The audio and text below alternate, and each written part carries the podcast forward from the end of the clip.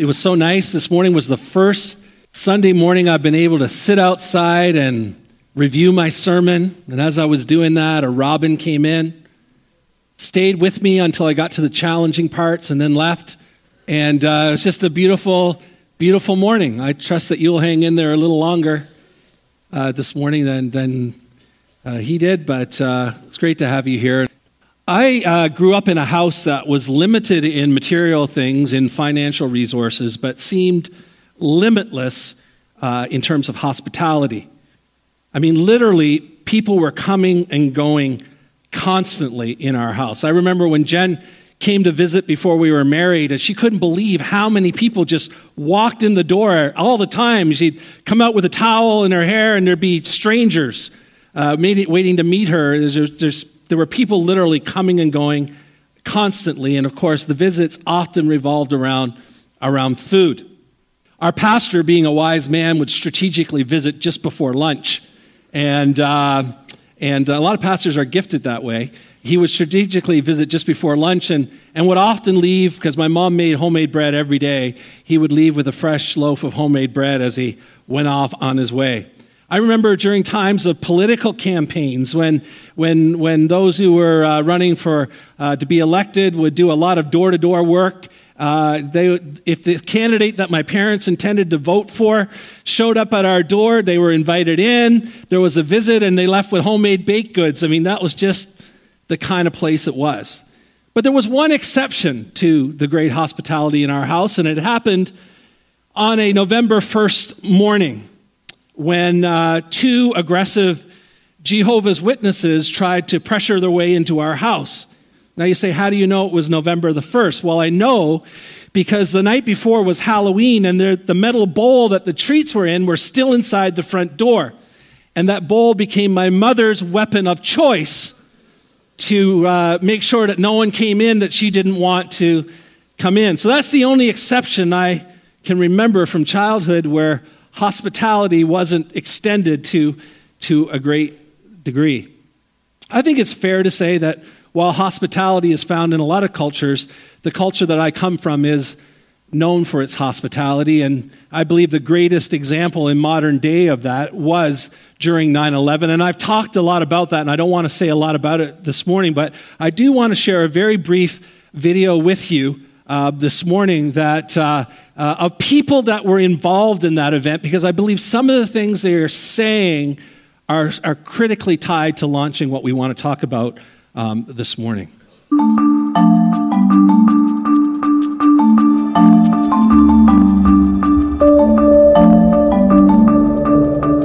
I was only on for about an hour or so when I got a call from the town manager saying, we're expecting some planes to land in Gander. Looks like that the airspace is going to be shut down because there's a terrorist attack on the United States. Then all of a sudden, we're looking to our airport, and here comes 7,000 people.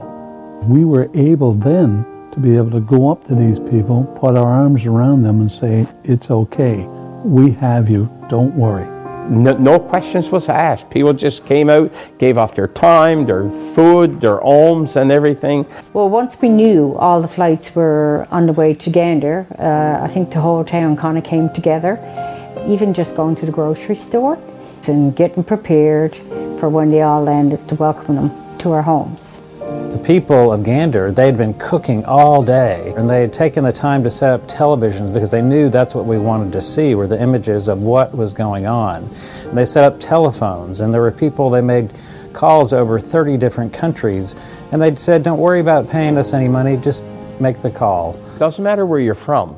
Doesn't matter what color you are. It doesn't matter what religion you are. It doesn't matter what sexual orientation you are. It's people and you need help. You help them. We almost became like one big family. Instead of having 9,000, we had 16,000 in the family.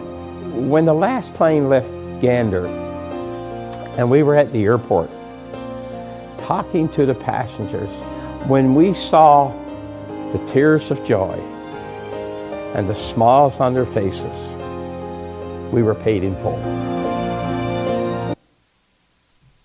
So that's hospitality. As you read the Gospel of John, you'll see, if you look closely, that hospitality is a dominant metaphor. In John chapter 2, Jesus demonstrates a greater hospitality than the bridegroom at a wedding by providing wine when it ran out, and not only providing wine, but better wine than the wine that had run out. In John chapter 4, Jesus came to the Samaritan woman at the well and he offered her living water to drink. In John chapter 13, Jesus washed his disciples' feet. In John chapter 14, the disciples are told by Jesus that Jesus was preparing room for them, space for them, so that they could come and abide and live in the Father's house. In John chapter 15, Jesus welcomed friends, he said, who should be treated as servants. And in John chapter 21, after the resurrection, Jesus encounters his disciples and made breakfast on the beach for his disciples as he spent time with them. All through the book of John, we see the metaphor, the theme of hospitality. Now, all of these examples that I've just mentioned reflect first century hospitality. It's interesting when you read the New Testament that the most common complaint about Jesus, the most common complaints about his disciples from the religious leaders centered around hospitality. Who he's with, who he's eating with, what he's eating, his eating habits, his drinking habits, being, char- being accused of being a glutton and a, you know basically an alcoholic because so much of his ministry focused around hospitality and they had a problem with that. Jesus welcomed anyone anywhere at any time especially sinners and outcasts to come and eat with him. Hospitality is an act of grace and generosity demonstrated by the host. And I believe that Jesus' approach to eating was a formal strategy. Jesus' whole life, his whole ministry, reflected and revolved around hospitality. And so this morning, after a two week break, we're back in our series entitled Critical Questions.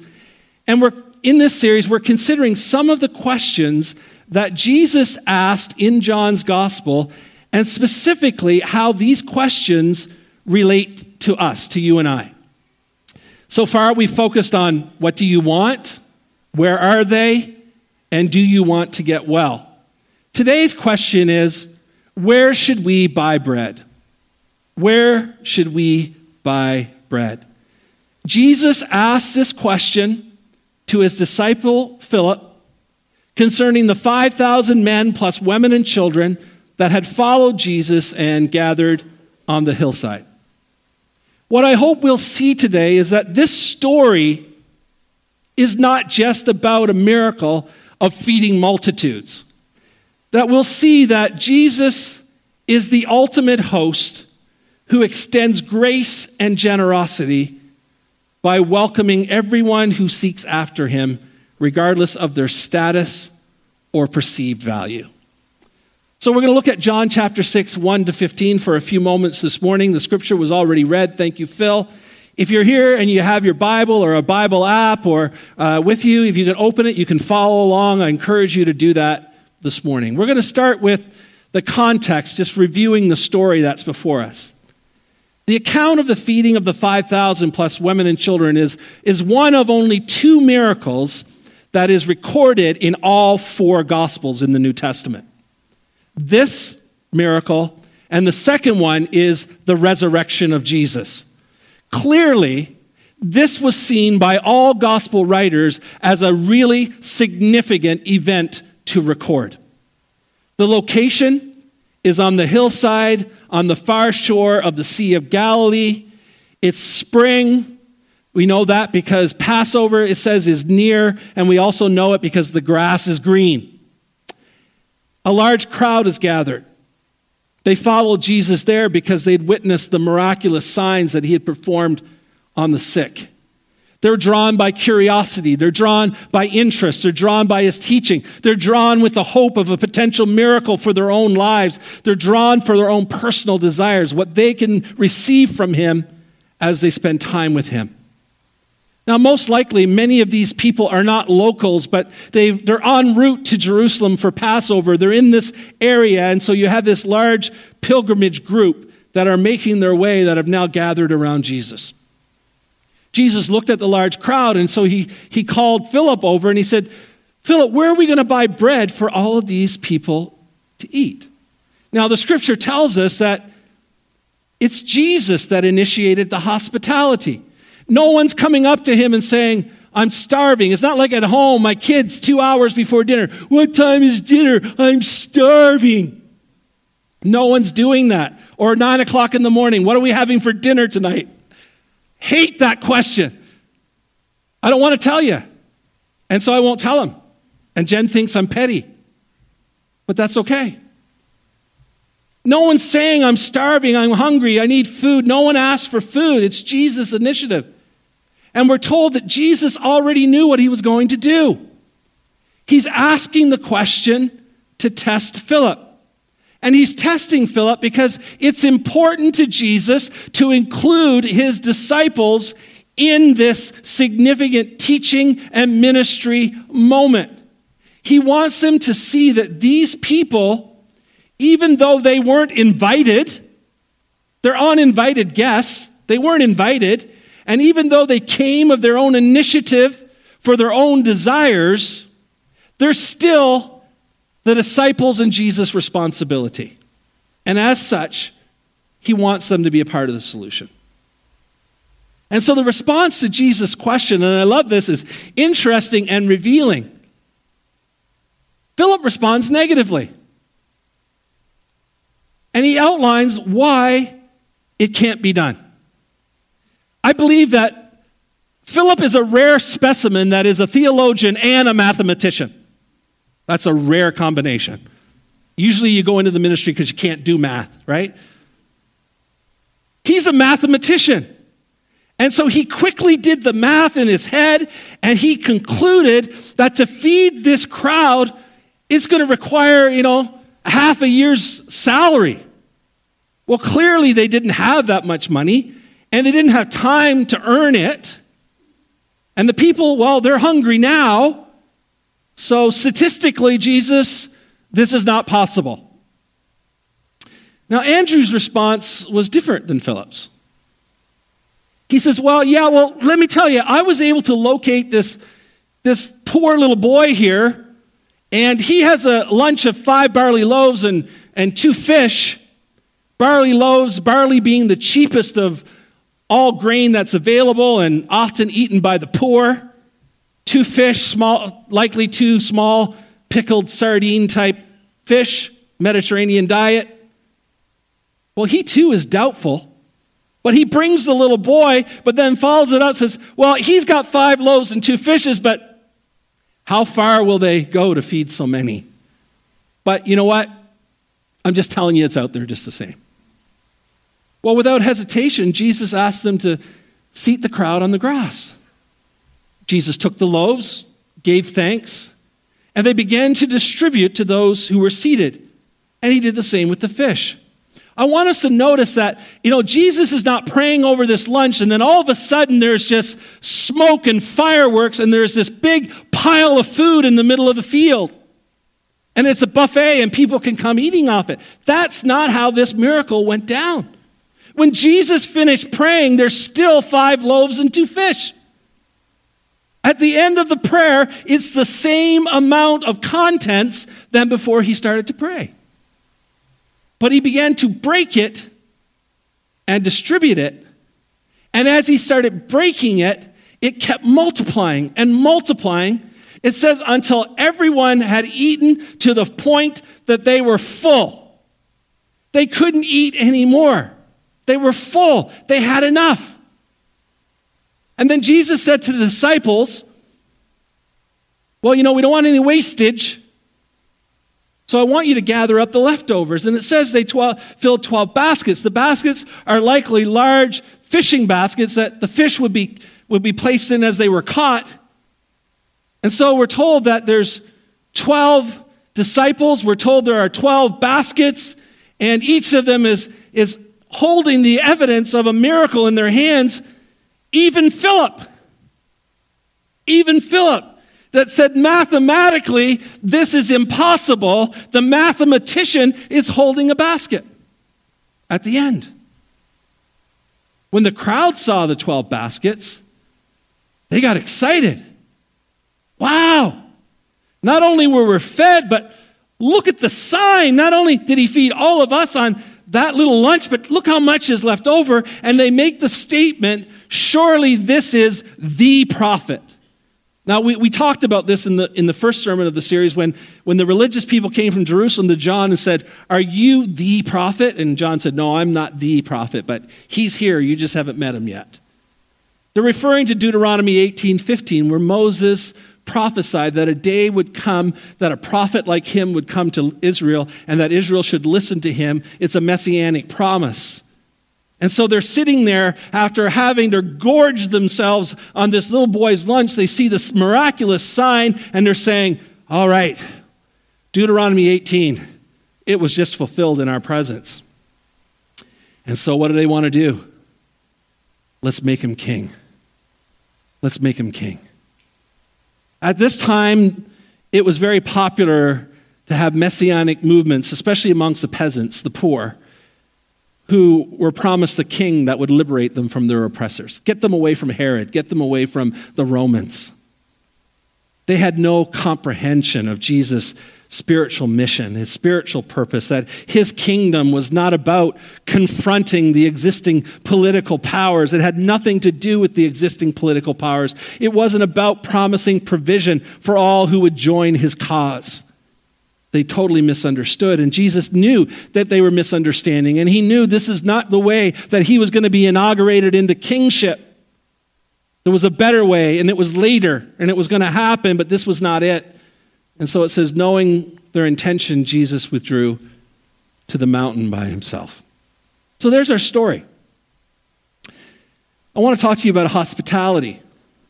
Now, the truth is, the goal, or the goal should be, if it isn't, it should be the goal of reading Scripture is to understand the intended meaning of a text, not what we think the intended meaning is or what we like to see in there, but what was the intended meaning in that Scripture, and then to take that and apply it to our lives. That's why we read Scripture, isn't it? We want to know what God is saying, and we want to apply that to our lives so that we can honor God in what He's saying. Now, the truth is, sometimes when we read Scripture, we focus on certain parts of the Scripture or certain parts of the story, and we miss the big picture of what God intended to communicate to us in the story. We're so focused in on some details that we miss the bigger story. That can happen easily in this story that we're considering today.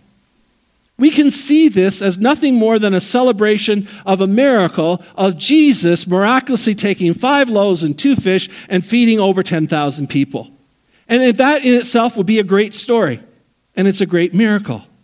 And while the story is about that, the bigger picture of what needs to be seen here is Jesus' grace and generosity in inviting all those who are willing into hospitality with him. That's the point of this story. That's the point of this scripture. This story is a reminder of the far reaching arms of Jesus to embrace any and all who come after him into fellowship with him. That's what this scripture is about. Eating in the first century was a complex social event, even amongst the poor. And I believe to really grasp the significance of what Jesus did here in this story, it's important to understand the complexities of first century Jewish eating practices and how Jesus destroyed them all to ensure everyone was invited to the table. I'm going to do these very quickly, but there are five areas that of focus that first century hospitality that need to be considered. First is the attendees. Sharing a meal in the first century confirmed one's basic family unit. It was rare, especially for the poor, to share a table with anybody outside their family unit. And that was the case for a couple of reasons. Number one, you couldn't afford to. If you had enough food to feed your own, you were, you were well off. But to think about feeding others, you just, you just didn't have the resources to do it. And secondly, because you only ate with people who were on your social level. And so your family was on your social level, and they were your family. And so you shared what little you had with your family, and you stayed on that level. Rich people only ate with the rich. Now, often the intention of rich people dining with the rich was to boost one's honor because this is an honor based culture too. And if you had people of high honor over to your house, then you looked really good and then you got more honor. Like ate with like. You only ate with those that you shared values with, period.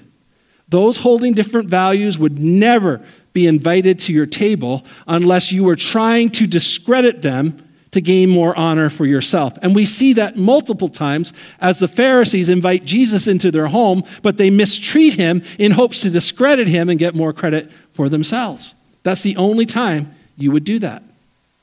Those who were considered unclean, like Gentiles or the sick and so on, well, they were excluded from the hospitality of the table. They would never be invited to your table, they were unclean.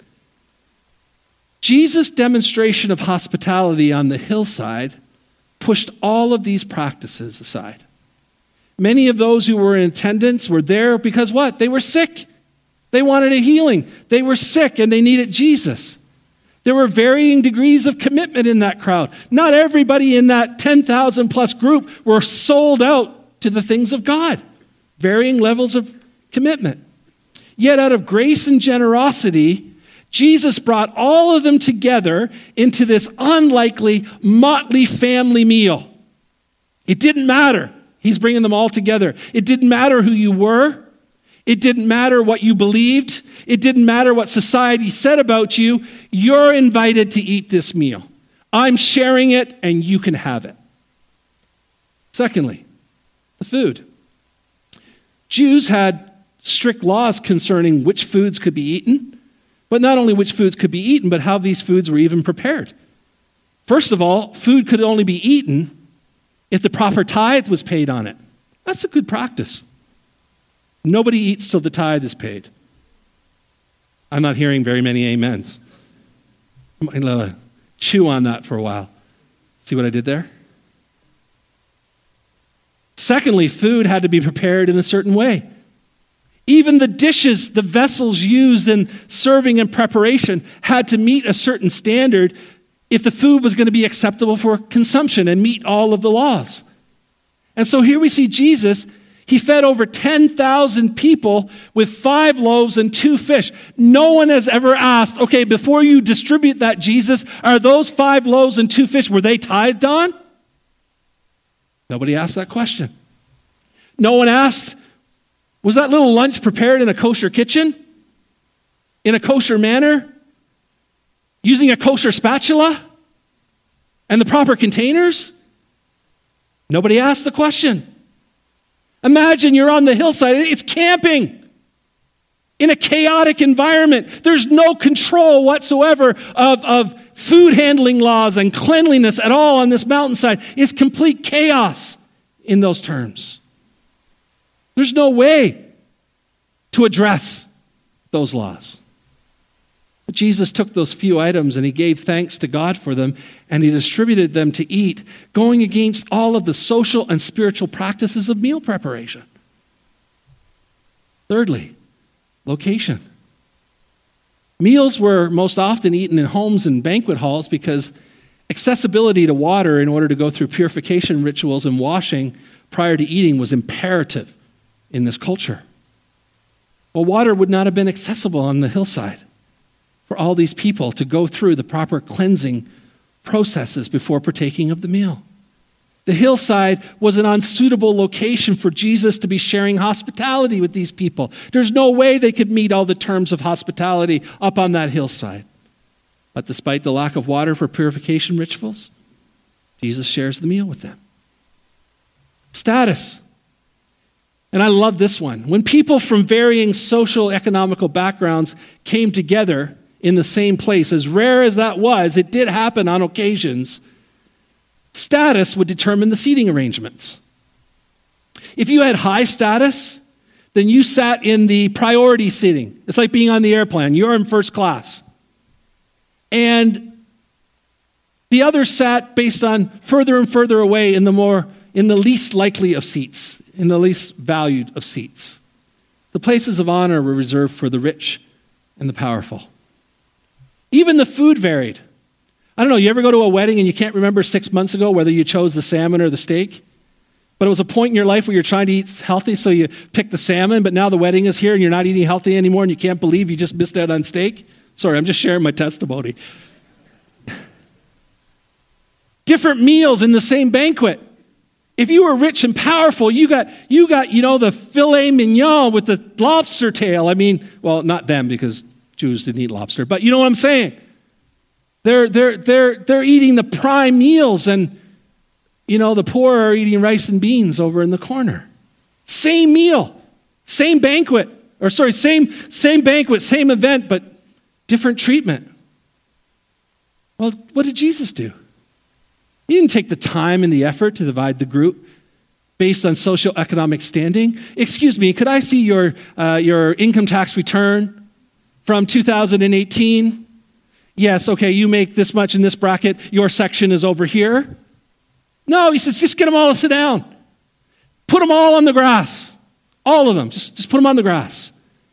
And not all, all of them were not only all sitting together, they're all given the same food. They all received as much as they could eat. One didn't get more than the other. They're all sitting back there thinking, oh, I'm so full. They all got as much as they wanted. And people of varying statuses were seated next to each other on the hillside. Jesus invited all of them, regardless of their status, into hospitality. All of them were equal.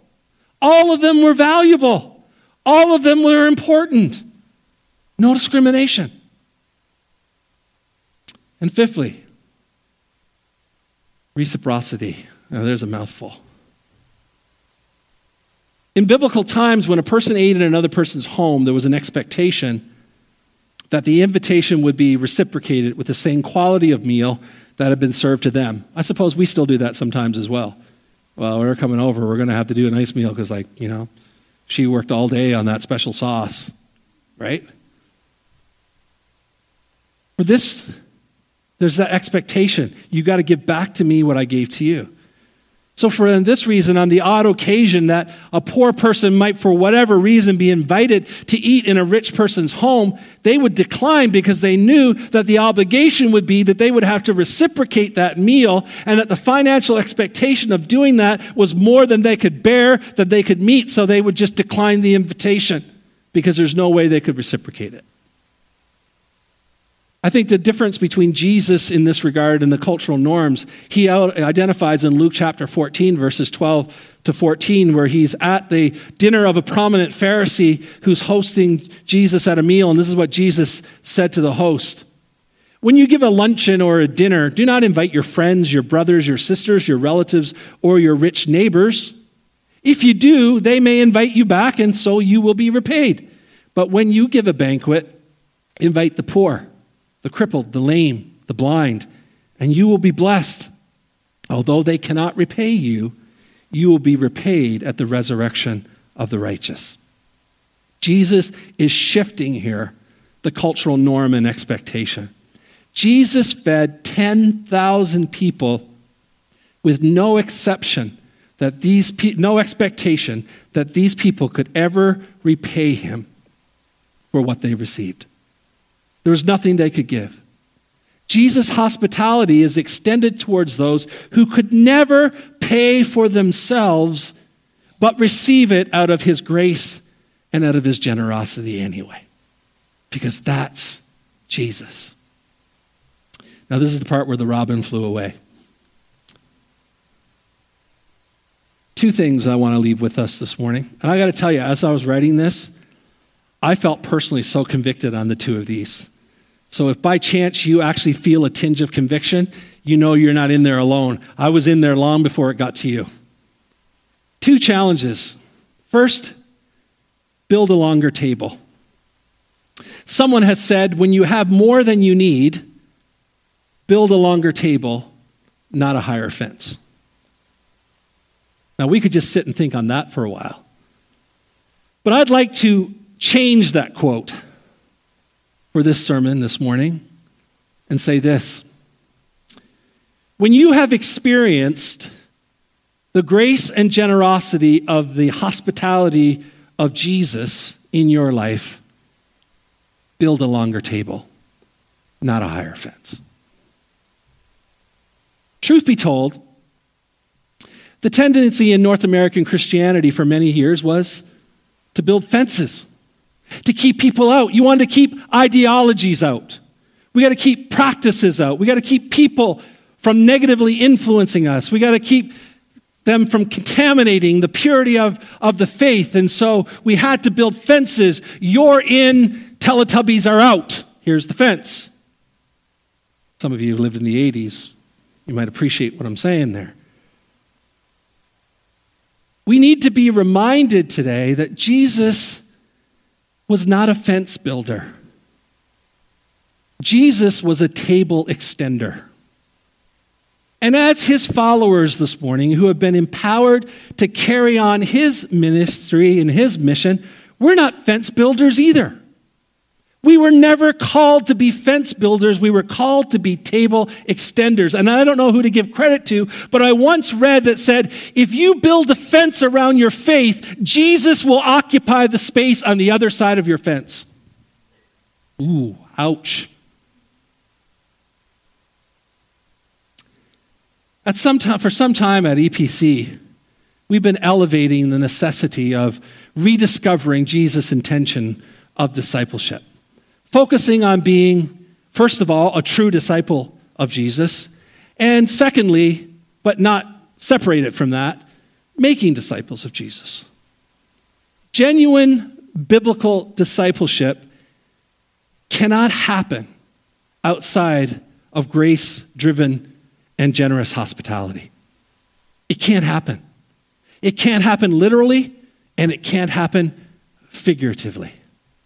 Literally, we need to open our lives and our homes to embrace people from many backgrounds, from many lifestyles and mindsets. We have to open our lives and allow people in that are not like us. Now, Christians have a reputation of being hospitable. We do. I mean, we have a lot of social gatherings. We eat a lot of food. We are experts at casserole. Potluck. It's a subsection under Christianity in the dictionary. We've spent a lot of time being together with other Christian friends, socializing and eating at Swiss Chalet, leaving a track as the tip for the waitress. That's another whole sermon.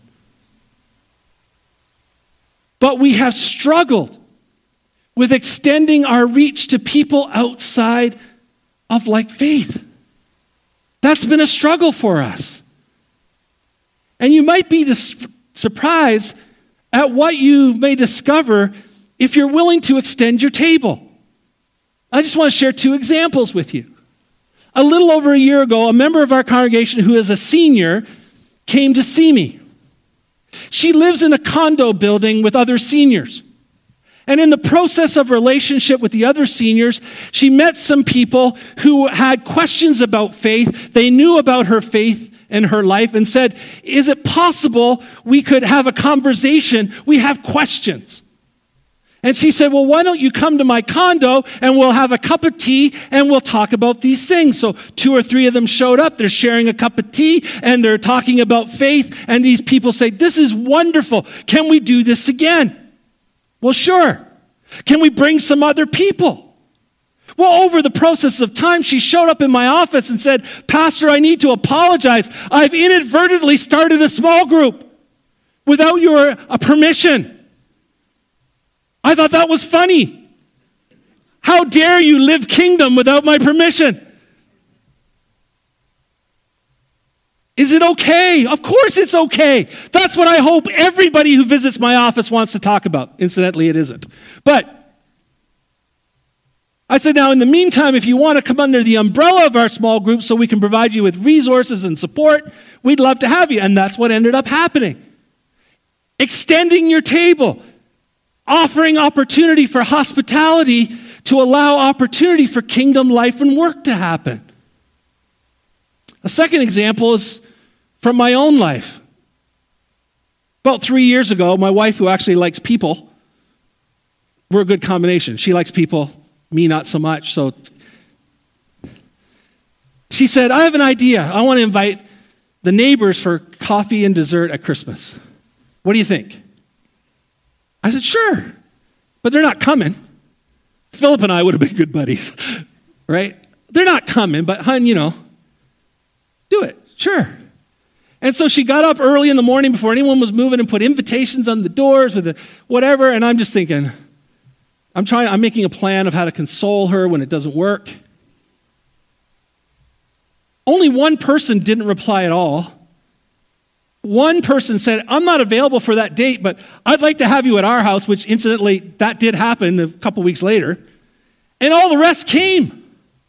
And they're all sitting in my living room. They're all from different countries, they're from different religious backgrounds. We're, we're working around dietary things for this religion versus that one. And we're having a great time in our house of it took the neighborhood friendships to, to a higher level, and people discovered I have a child the same age as you, probably in the same school, and I don't even know you. See, if you'd left that to me, that would never have happened. You don't know what's going to happen when you extend your table. If we're going to be disciples of Jesus who make disciples of Jesus, we will need to literally engage in hospitality by extending the reach of our inclusion to show grace and generosity to the unlikeliest of guests.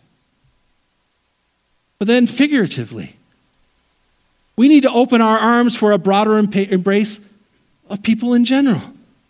We can't gloss over words of scripture. We read these scriptures that challenge us to a broader reach and a broader inclusion. We read John 3:16 where it talks about the world. Jesus came to save the world. And we hear read words like all who believe in him and any who will come after him and whosoever will. Those are pretty inclusive words. You can't read the Bible without stumbling over them every, every few minutes. It's all inclusive language. On Pentecost Sunday, I showed you a pic from Azusa Street. And in that picture of those early days at the turn of the century, there were young and old, there were female and male, there were black and there were white, and they were a family as God was launching this new Pentecostal movement at the turn of the century.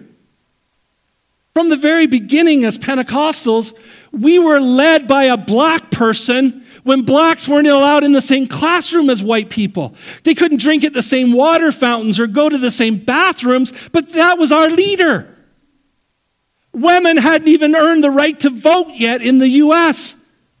And they were planting churches and taking leadership until they organized and the men felt they could do it better.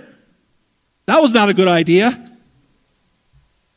The point is this from the very beginning, as Pentecostals, we included those that were excluded from the mainstream. So that gives me hope. Because if anybody has the ability to build a longer table, well, it could be Pentecostals. It could be us. Because historically, that's who we've been. Secondly, exercise a greater faith. In this story, we see two conflicting approaches to faith and mission. Philip does the math, presents the statistics of why Jesus' desire to extend hospitality is not practical.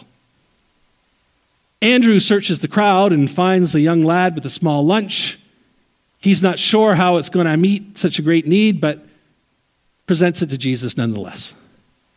We see two approaches to faith here. We see calculated practicality and we see childlike generosity. That's what we see here.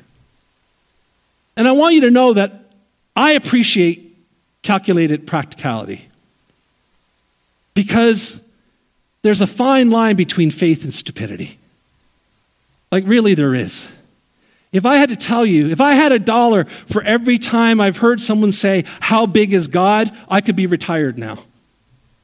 There's a fine line. So it's important to count the cost, to consider the implications.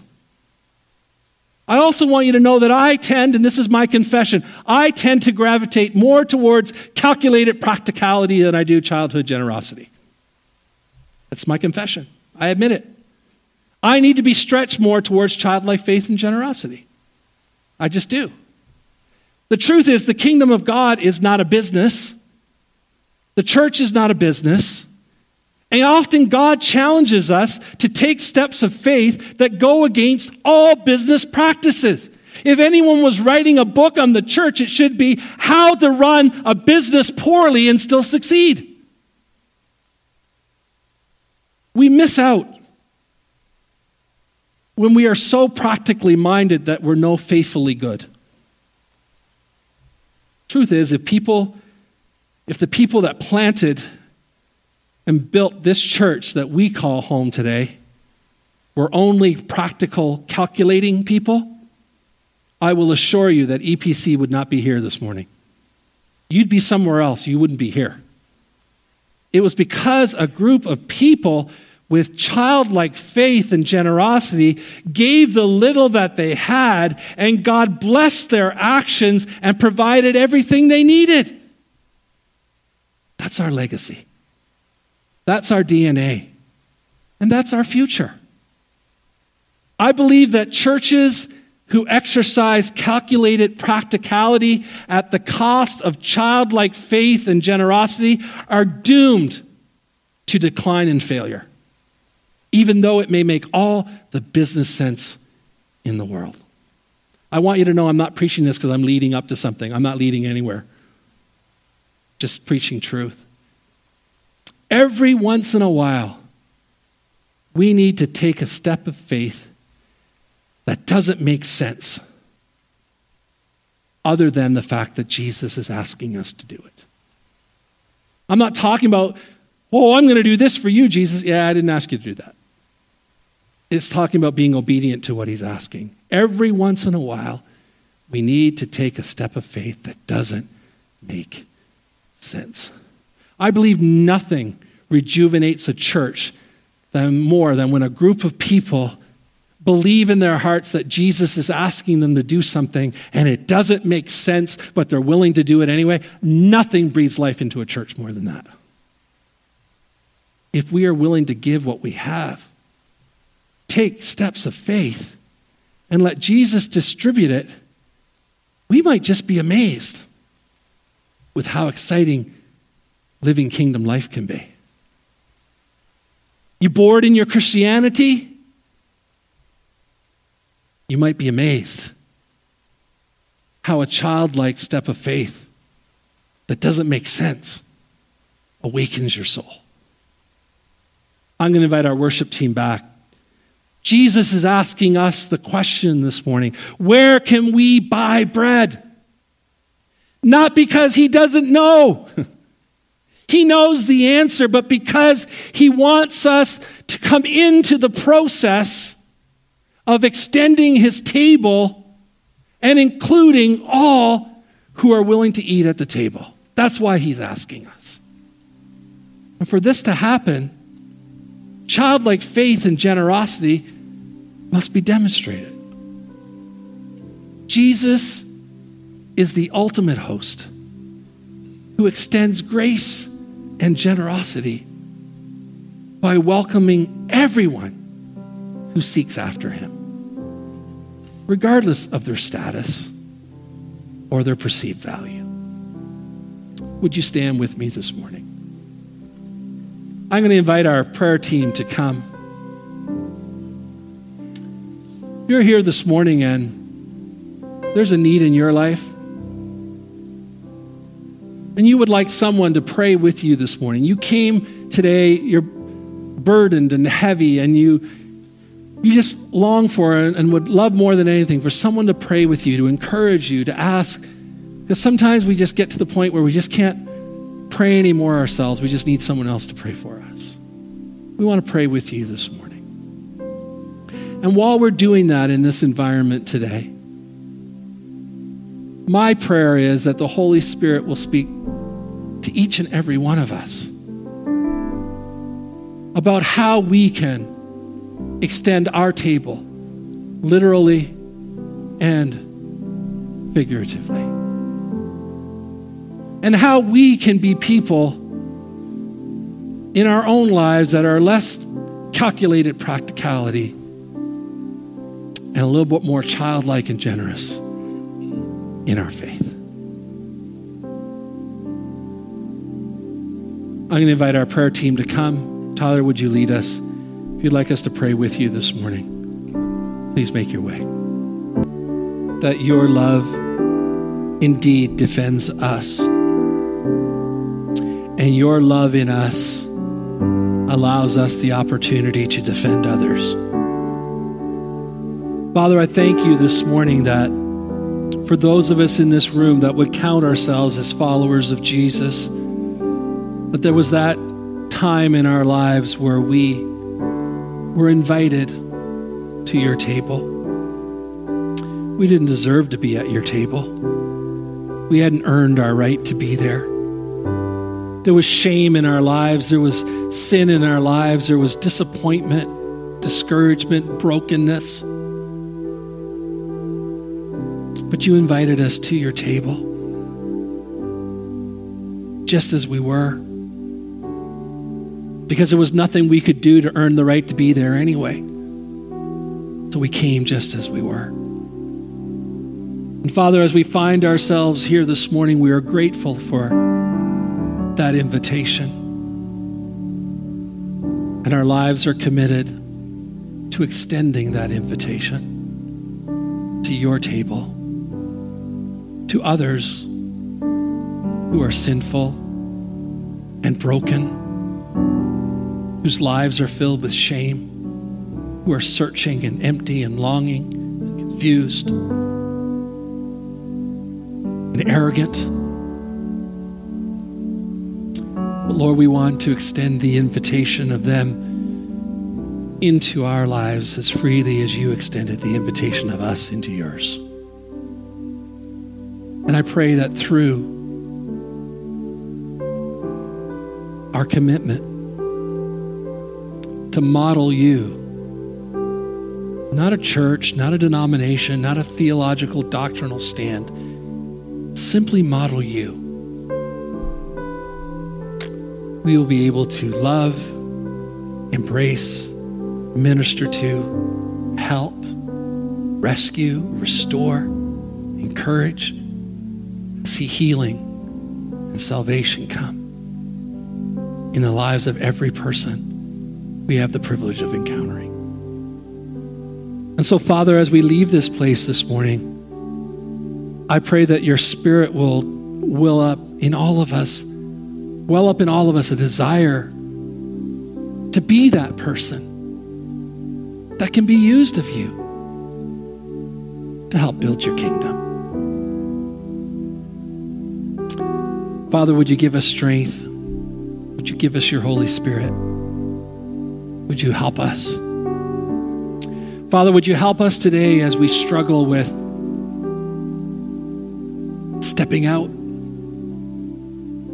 struggling with needing to see the answer before we're able to respond, but, but rather to respond in faith in order to see the answer. Would you help us with that? Would you help us to be able to jump even if we can't see where our feet are going to land? Because we trust it's you. That's all we want, is to be led by you. So, Father, as we leave this place today, we pray for our families. Many of us in our families have people that we long more than anything to come to know you as Lord and Savior. Would you reach them today wherever they are? Whether it be through us or another, would you, would you help reach them today and help them receive the invitation to your table? Would you help us to be people who extend the invitation to other people's families? others along the way who have no families. Be a part of your family. So, Lord, we leave today. We leave today with a desire to be like you. To be like you. We don't want to just sing it. I want to just say it. We want to live it. We pray these things in Jesus' name. Amen.